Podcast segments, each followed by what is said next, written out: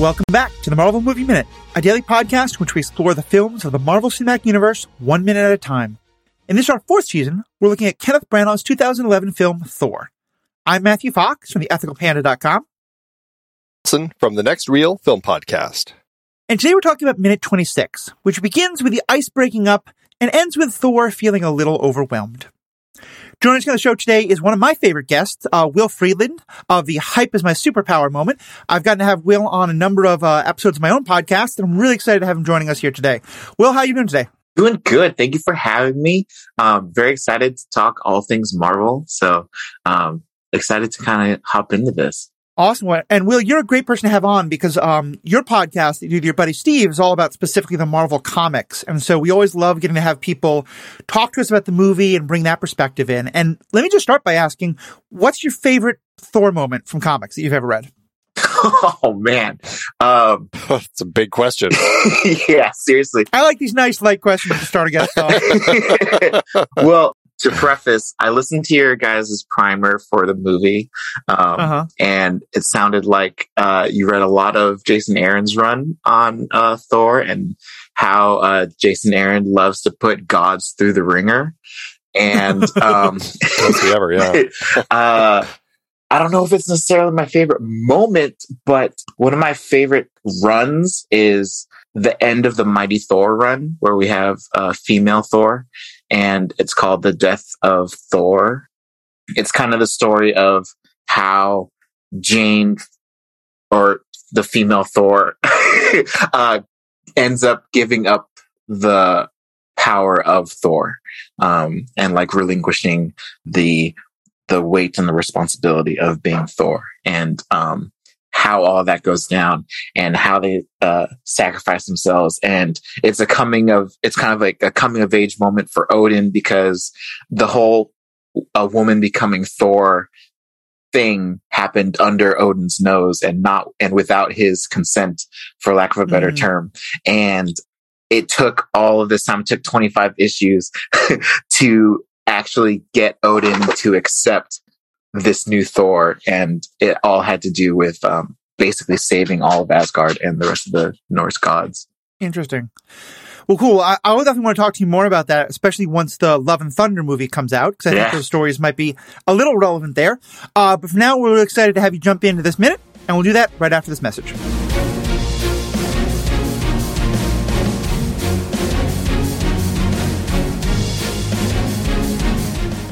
Great conversation with a lot of different guests this week, and we want to get you into that conversation. Come over to our growing group of Marvel fans in our Discord community. The community at truestory.fm slash Marvel Movie Minute. Discord link that's at the top of the page.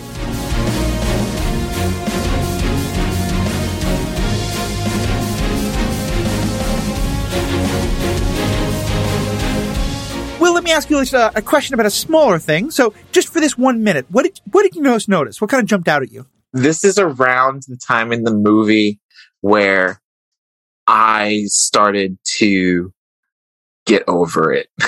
I, this is not my favorite uh, MCU movie, um, and uh, every like the gods, the the six gods that are in this scene. You have the Warriors three, so Fandral, Hogun, and Volstagg, and you have Sif and Loki and Thor, and those are kind of like basically your main characters of all the Thor titles uh, in both the comics and kind of the movies, and um, and they just the only thing that seemed uh they just had this entire storm storming the entire like frost giant stronghold castle and they they don't even look bloodied or worn or torn the only thing about them is that their hair is frazzled mm-hmm. and they and they're like they they look tired and i was like you know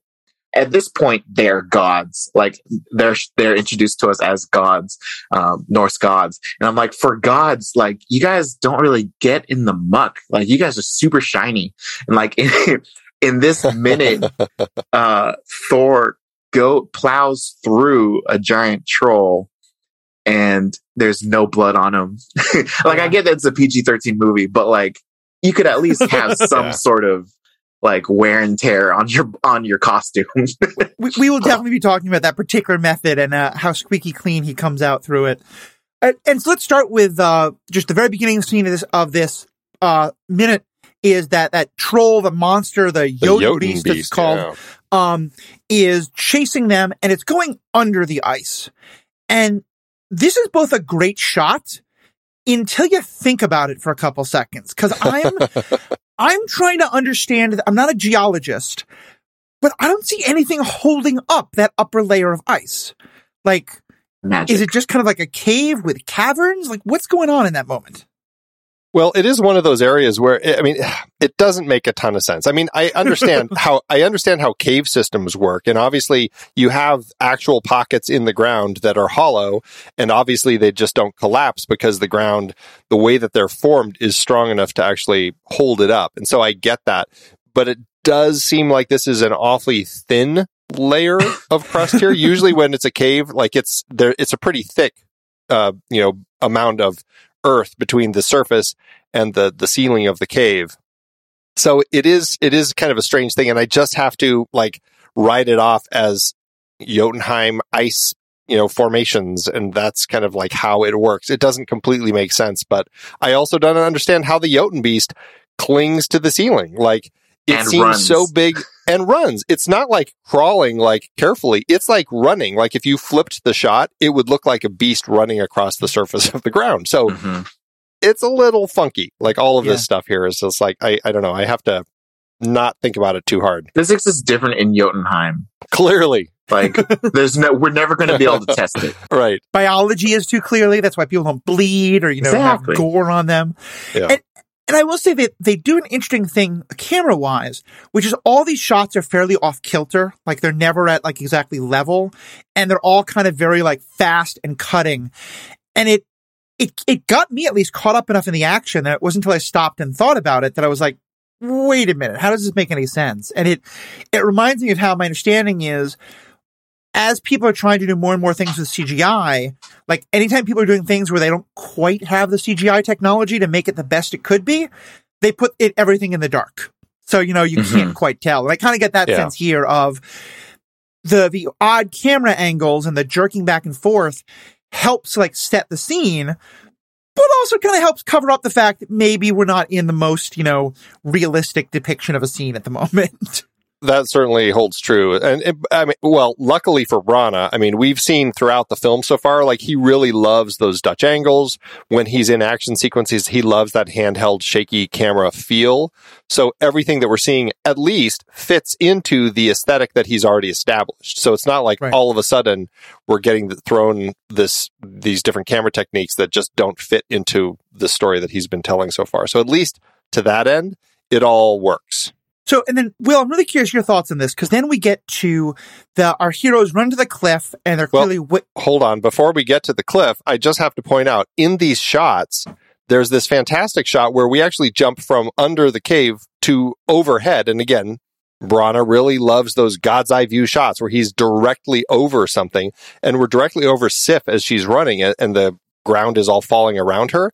And if Mm. you walk through that shot, you'll see the ground fall away to her left and you can actually see the Jotun beast running past her. And it's, it's, it happens very quick. It's about six seconds into this minute, but you'll see the Jotun beast actually dart by her. So kind of leading to this moment that you're about to Mm. talk about. yeah, yeah, that's definitely a great shot. I caught it this time. And, and so then they get to the cliffs and clearly they expect that like this is the place that Heimdall is going to pick them up. And one of them shouts for Heimdall and we'll talk about that in a second. This, Andy and I have talked about this a bit though. Like, does the Bifrost have like specific train stations on different worlds that it can only stop there? Um, clearly on Earth it can go to both Norway and New Mexico, but like, why is it that they think they have to go to this exact spot? Do you, do you know anything about that from the comics or how do you view the scene in the movie? Oh no, Hi, uh, Bifrost is you shoot it, you point and click. Eh, I, I think the idea there is they don't want to bring anyone else through the gate to get to Asgard, and so they want to get as Mm. far away as possible. And they probably would have kept running, except they got to a cliff. and so now they're just waiting at the cliff, kind of a thing. Uh, no, th- but there's never there's never like this is the gateway right over here Okay. to Asgard kind of thing. But it does make me think that this is, I mean, just because they did land on a cliff edge when they got here. Yeah. I mean, I, I've assumed, and, and perhaps I mean, correct, but because we never see runes here. And I know in the past when the Bifrost, uh, you know, delivers somebody, you know, when they've arrived, it marks the ground with the runes. And I don't know if, if this is the same spot and the runes are just covered up by snow or if uh, if they're on a different cliff edge. But I I always kind of assumed that this was the same uh, the same location. But maybe I shouldn't be assuming that. Yeah, it kind of it kind of comes off as that. But yeah, the leaving the runes thing, I think, is just a dramatic effect um, that they wanted to throw in for um, making kind of mysterious air to to the Asgardians because that doesn't happen in the comics, Well, and it but it only seems to happen in Midgard. Maybe, right? maybe yeah, Yeah. Something special about the Earth there. right. Yeah, that, that makes a lot of sense because we did hear Heimdall earlier say, you know, I won't open the gate if you're going to let something dangerous back in with you. So Yeah. them trying to get that separation and failing. And, and at some point, uh, someone who's not on screen yet, I think, shouts out for Heimdall. And the script doesn't say, and my, I couldn't quite figure out whose voice it was. I thought it was Volstra- Volstagg, but do either of you know who that was? I think it was Thor. No, well, Thor's too far. I'm pretty sure. I'm pretty sure it's Volstagg also Ah. because we see when when it's happening, we do see Loki and Sif in the shot. It's obviously not Sif. Uh, we see Loki and he's not shouting it out. And then as the camera turns, all of a sudden Hogun's there. I don't think it's Hogun. I think that No. you're right. I my assumption is that it was it was Volstagg who's Yeah. coming up behind with Fandral on his shoulders. They gave Hogun too strong of an accent for it to be him. Yeah. Yeah. I have I have problems with that, but it is what it is. yeah, I, I think that makes the most sense. It's Volstagg. Certainly, I, I would have trouble thinking it's Thor because it would seem so out of character for him. But but either way, we get to the edge of the cliffs and there's no answer from Heimdall, but there is an answer from the Beast, and we're going to talk about that. But first, this scene is very different from what was originally written in the script. The Jotun Beast isn't in the script at all. Uh, and Andy, tell us more about what was supposed to happen in the script, and let's talk about kind of how that would have been different. Well, yeah, I mean, we talked a little bit about it before, where uh, when when Laufey, you know, casts his his ice magic to wake the Jotun beast in the script, he is actually waking a whole bunch of other uh, like hibernating frost giants that are under the ground, and they all almost zombie like start popping up to kind of add more frost giants to the battle, and then all those frost giants pursue uh, all the Asgardians toward the cliff the ground isn't crumbling, you don't have all that. But what happens, and it's so strange, is the frost giants all pause and they all breathe out frost breath. So as so this is this is how it's written in the script. As the Jotuns race toward the Asgardians, they open their mouths wide and breathe out an icy fog. The swirling mists quickly engulf the fleeing Asgardians before them. The Asgardians stand in the mist, unable to see. Hogun takes a step back, the ice cracking beneath him. They dare not move for fear of falling through into the void below. And then, of course, Thor sees what's happening, raises Mjolnir high, summoning the winds. They lift him off the ground and carry him across the frozen wasteland to his comrades. He lands behind them in the shroud of mists. And then Loki actually, uh, Thor says to Loki, Loki, we have to see. Loki raises his arms, concentrates, the mists dissipating. And that's when you see all of these frost giants standing in front of them. So it's a, I mean, it's kind That of an interesting cool. It, it would have been cool, but it's such a strange, like, I, I, I can only imagine seeing all these frost giants stop and just all of them in unison, like breathing out a big breath and like filling this whole area with, with fog. It's such a mm-hmm. strange picture. I- Is that something that they ever do in the comics in No. terms of like this frog bath? Or okay, Well, so frost giants in the frog comics breath, not frog breath. Frost giants in, in the comics are just big blue guys. They r- Yeah. range from 16 feet tall to like 60 feet tall.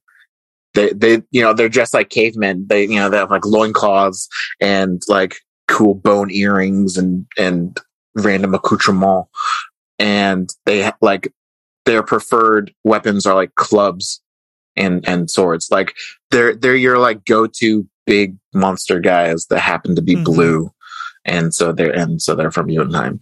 This whole the like the magic stuff uh isn't really a frost giant thing, but they have 10 realms of usable characters in the comics and so they can just they can throw the magic somewhere else instead. Right. Yeah, I, I kind of feel like that scene would have been awesome to watch, but also very much changed how I saw the Frost Giants. Cause now, to me, that's just a very, like, I see them a lot like what you're talking about, Will. Like they're just big and strong and they hit you really hard and they have weapons.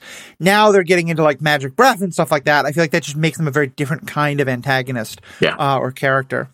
Um, well, I- I don't know if it's magic breath, other than I mean, because it seems honestly like frost giants are kind of big, cold beasts, and I guess from my perspective, like forming ice on their hands might almost seem a little more magical than just if they if they're just cold beings and they just breathe out. But I guess both of them are kind of strange Oh, yeah. little icy sorts of things.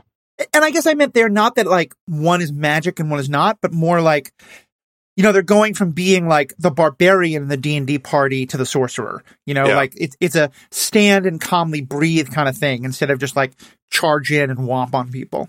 Mhm. Well, and and to your point about magic, like the whole idea of of Loki being the one who is asked by Thor to use his own magic to like dissipate the mists. That's another interesting element that is in this, um, Right. the way that it would have been scripted. Yeah, like I can totally see a um some some internet poster guy going off about how that would that's the first time we see you know hints towards him being a frost giant yada yada yada. Yeah. Mm.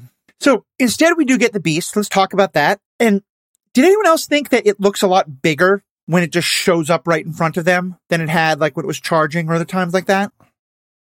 It, I, I, I just, I, I never can quite tell. I don't know if it's a perspective thing or what, but yeah, when that, when the head of the frost or the Jotun beast or the frost beast pops up off the edge of the cliff right in front of our uh, five heroes standing there, it just seems enormous. I mean, it, it, I, I look at it, I'm like, is that the right size? Because that is massive. And I, I mean, I Mhm. know it's big, but it just seems so much bigger than it had any time they were uh, being chased by it.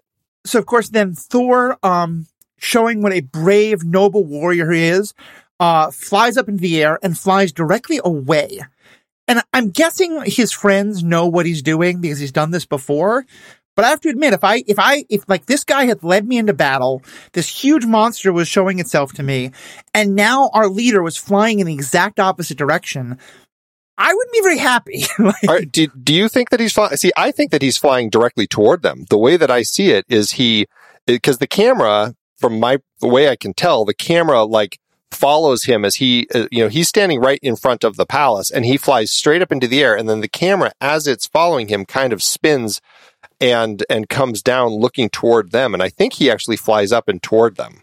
That's the way that I, I've read it. Yeah, I feel like at the beginning of that minute he is he is somewhere else. He's been separated from the rest of the party. Okay. That makes more sense because what I thought was happening was that he was kind of close to them and he basically flies all the way back to kind of get a running start, Yeah. you know? And so at this point, weird. I'm also wondering, like, why isn't the beast just attacking his friends while, like, we're waiting for this to happen? But that, that, Yeah. that interpretation does make more sense. So thank you. the thing that confuses me though is is we're we're looking at them as this as the giant Jotun beast pops up in front of them, um, and Thor like turns to look at them, and I mean we've we have seen him like he is still you know he told them to go he's still in front of the palace battling all these uh, the frost giants. But then he turns and looks at them, and I'm like, are they now implying like, I mean, maybe not Heimdall level eyesight, but is he able to see what's happening from where he is? The fact that the Jotun beast is threatening his friends? Because all of a sudden, the way that that shot is constructed, I feel like he sees it. Yeah, it was kind of weird. And I don't think that's ever been a power of Thor, No. in, like even in the comics, that he has, he can see uh, things far away, like, like Heimdall can. Maybe he just heard it yell or roar. I mean, yeah. it, it is like, you know, it is pretty big. so it does you know, take up a lot of room there. And then we get uh, the moment that seems to be Will, your personal favorite in the minute, where Thor defeats the beast because he flies at it at top speed. It conveniently opens its mouth to roar, and he flies right through the mouth, and I guess into kind of like the goes basically straight through the spine or whatever the thing at the back of your neck is, connecting your brain to your body, and just punches right through it and kills the monster, which kind of dramatically falls off the cliff. But then, as you said, like that red cloak, which again is brilliant in how it's it, it is so visible against the the dark grays and blues of everyone else. But there's just not a spot of blood or gore or anything you might get by flying literally through a monster's flesh. Right. Which is something I guess I feel like ever since Guardians of the Galaxy, they're they're way more okay with showing like random guts of of monsters that aren't of of beings that aren't human. um and because then because that gives you an opportunity to kind of make a joke out of it. But uh this but the first Thor definitely was not going for much comedy other than like uh Thor trying to learn how to be a human. Um so yeah, it just it always stood out to me like the the visual of the gaping hole in the Jotun beast is awesome and I love it. And then Thor landing either like it either means one of two things. One, they don't want to show gore and guts and it's like okay, fine, whatever. Or two, he was going so fast that none of the guts could touch him because he went through so fast. And I'll take right. either explanation, but I just need somebody to tell me what it is.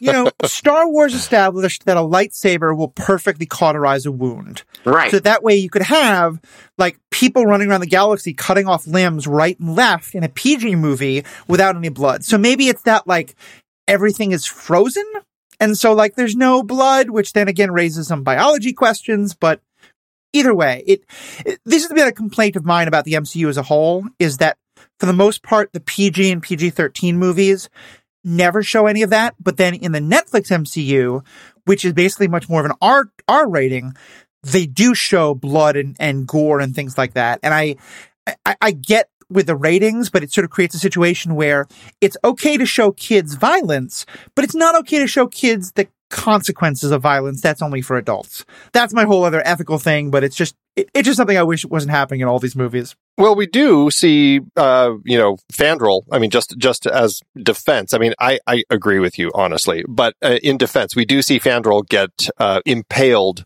on an ice stalagmite that pops out of the ground, and when they pull him off of it, it's bloody. So, I mean, at least right. there's a moment of showing, okay, somebody did actually get injured here. Yeah. Our heroes can bleed. So, yeah. you know, and that raises yeah. its own questions, but sure, that, that is definitely uh, something we've mentioned before and, and, worth mentioning again. Well, and part of, part of my question about the Jotun beast is, well, and obviously it's a different type of creature than the frost giants, but the frost giants, as we've seen, although you got to really kind of go step by step and frame by frame, when they get hit or injured, their body is like, or their injured parts are breaking into ice and kind of crumbling away, which is interesting. But the Jotun beast clearly doesn't have that same makeup. It actually, like, you see stuff come out of the back of its head and it's just laying there with a giant hole. Um, in the back of its throat before it uh, falls off the cliff. So it, I mean, yeah, it's it's a totally different type of uh, being, I guess, here on Jotunheim. Yeah.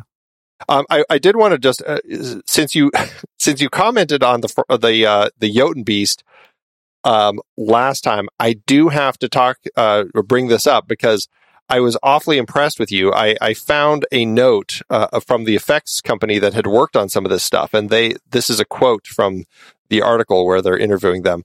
The Frost Beast was a true monster mash of different ideas. The dozens of concepts that we presented to Marvel were creature designer Nick Lloyd's ideas. Miguel Ortega built the digital model, which Christopher Nichols textured using elephant skin as a major reference for its exterior look.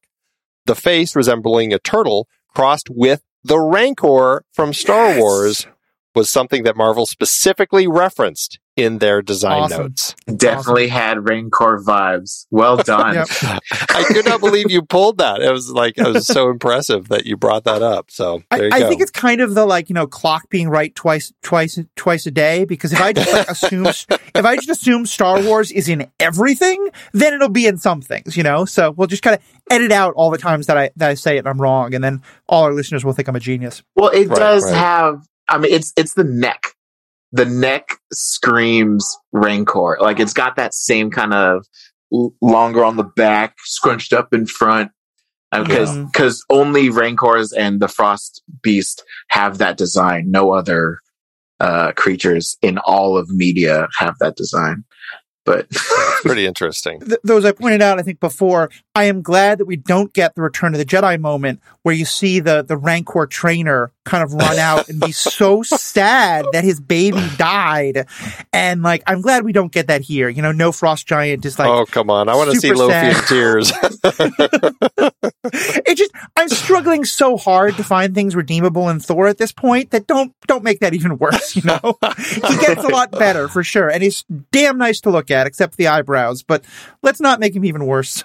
I, I, I did want to uh, bring up, you know, we didn't talk about Mjolnir and, and that this is really the first time we see this next usage of Mjolnir, which uh, we hadn't seen up to this point, where Thor is able, I mean, we've seen him throw it, but now we see him actually throw it and simply by the fact that he holds on when he throws it, he essentially flies. I don't know how he turns in midair. Like when he's in front of, of Utgard Hall, he, he swings it, throws it straight up into the air and then somehow curves so that he's basically, you know, now going 90 degrees parallel to the ground, heading over toward where they are. And also, I don't know how he then drops himself down in altitude so he's like right at Jotun Beast head height.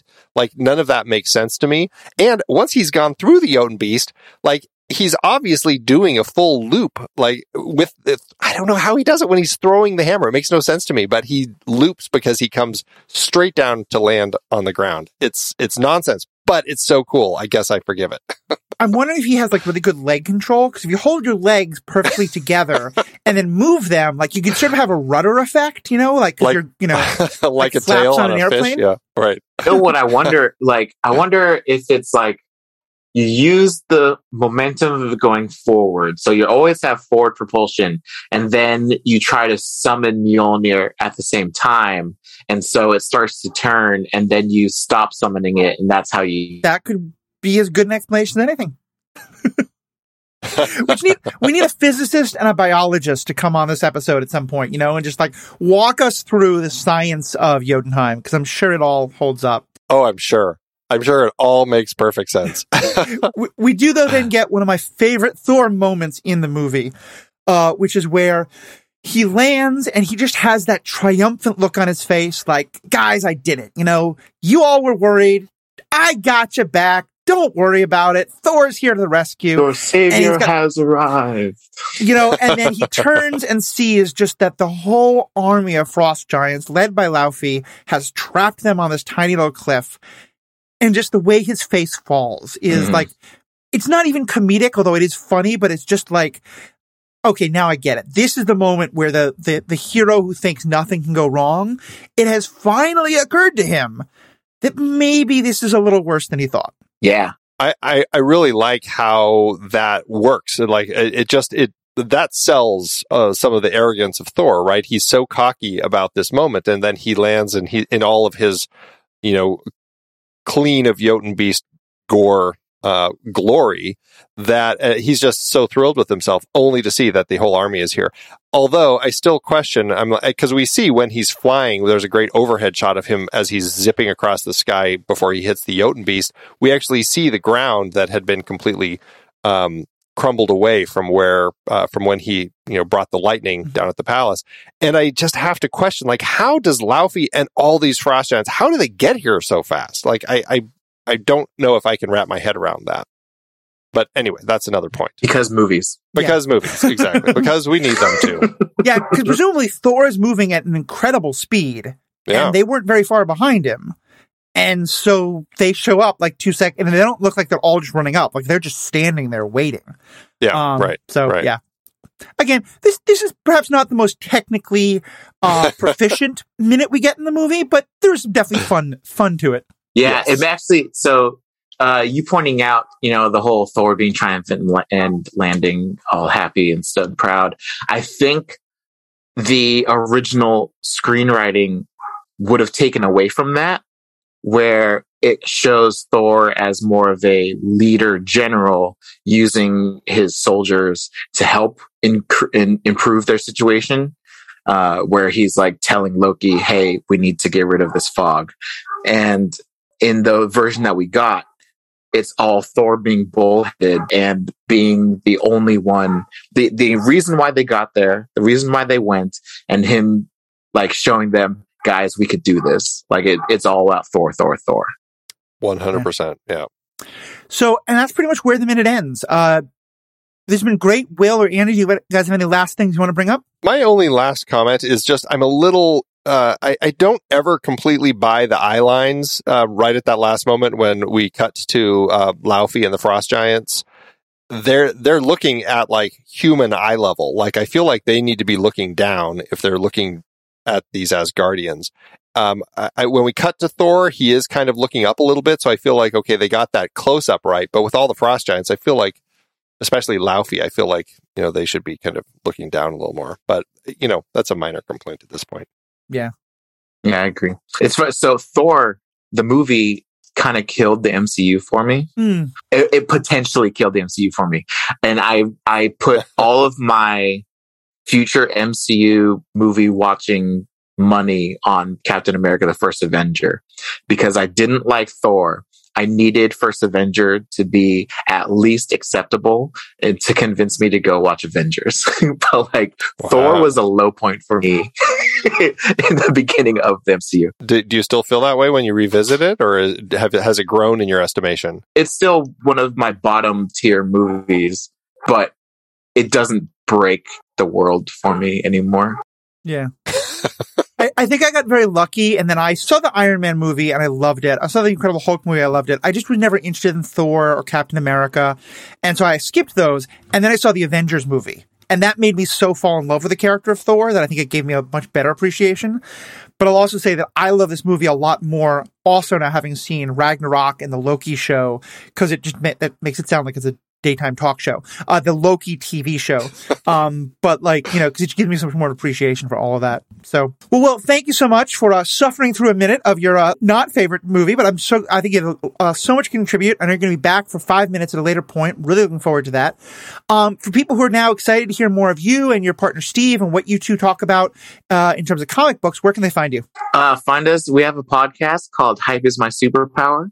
Come and check it out. Me and my best buddy Steve, uh, connect from opposite sides of the country and we talk about the comics that we've read over the last week. It's been a lot of fun and uh, I just love talking about comics. So it's great having having created a podcast where I get to do that. awesome. Awesome. Well, yeah, definitely check it out. Uh, one thing I love about it is I know like super comics nerds really enjoy it, but for myself, as a person who's very rarely read comics, you guys explain enough of what's going on. You like say, okay, here's what happens, and then let's talk about it in a way that I'm fully caught up and I can appreciate and understand. It's kind of like the cliff notes, you know? Yeah. uh, so I really, I really love that. I want to encourage people if you're a huge comics nut or you just want to learn more about the comics, um, you know, definitely check it out. So, well, thank you so much for being a part of this. Andy, as always, thank you so much to all of our fans. You're awesome. Please stick with us. And everybody out there, have a good day. Take care. Until next time, true believers.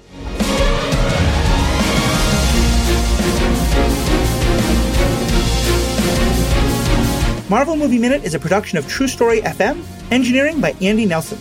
This season's music is One Last Ride by Martin Puringer. Find the show at truestory.fm, and if your podcast app allows ratings and reviews, consider doing that for this show.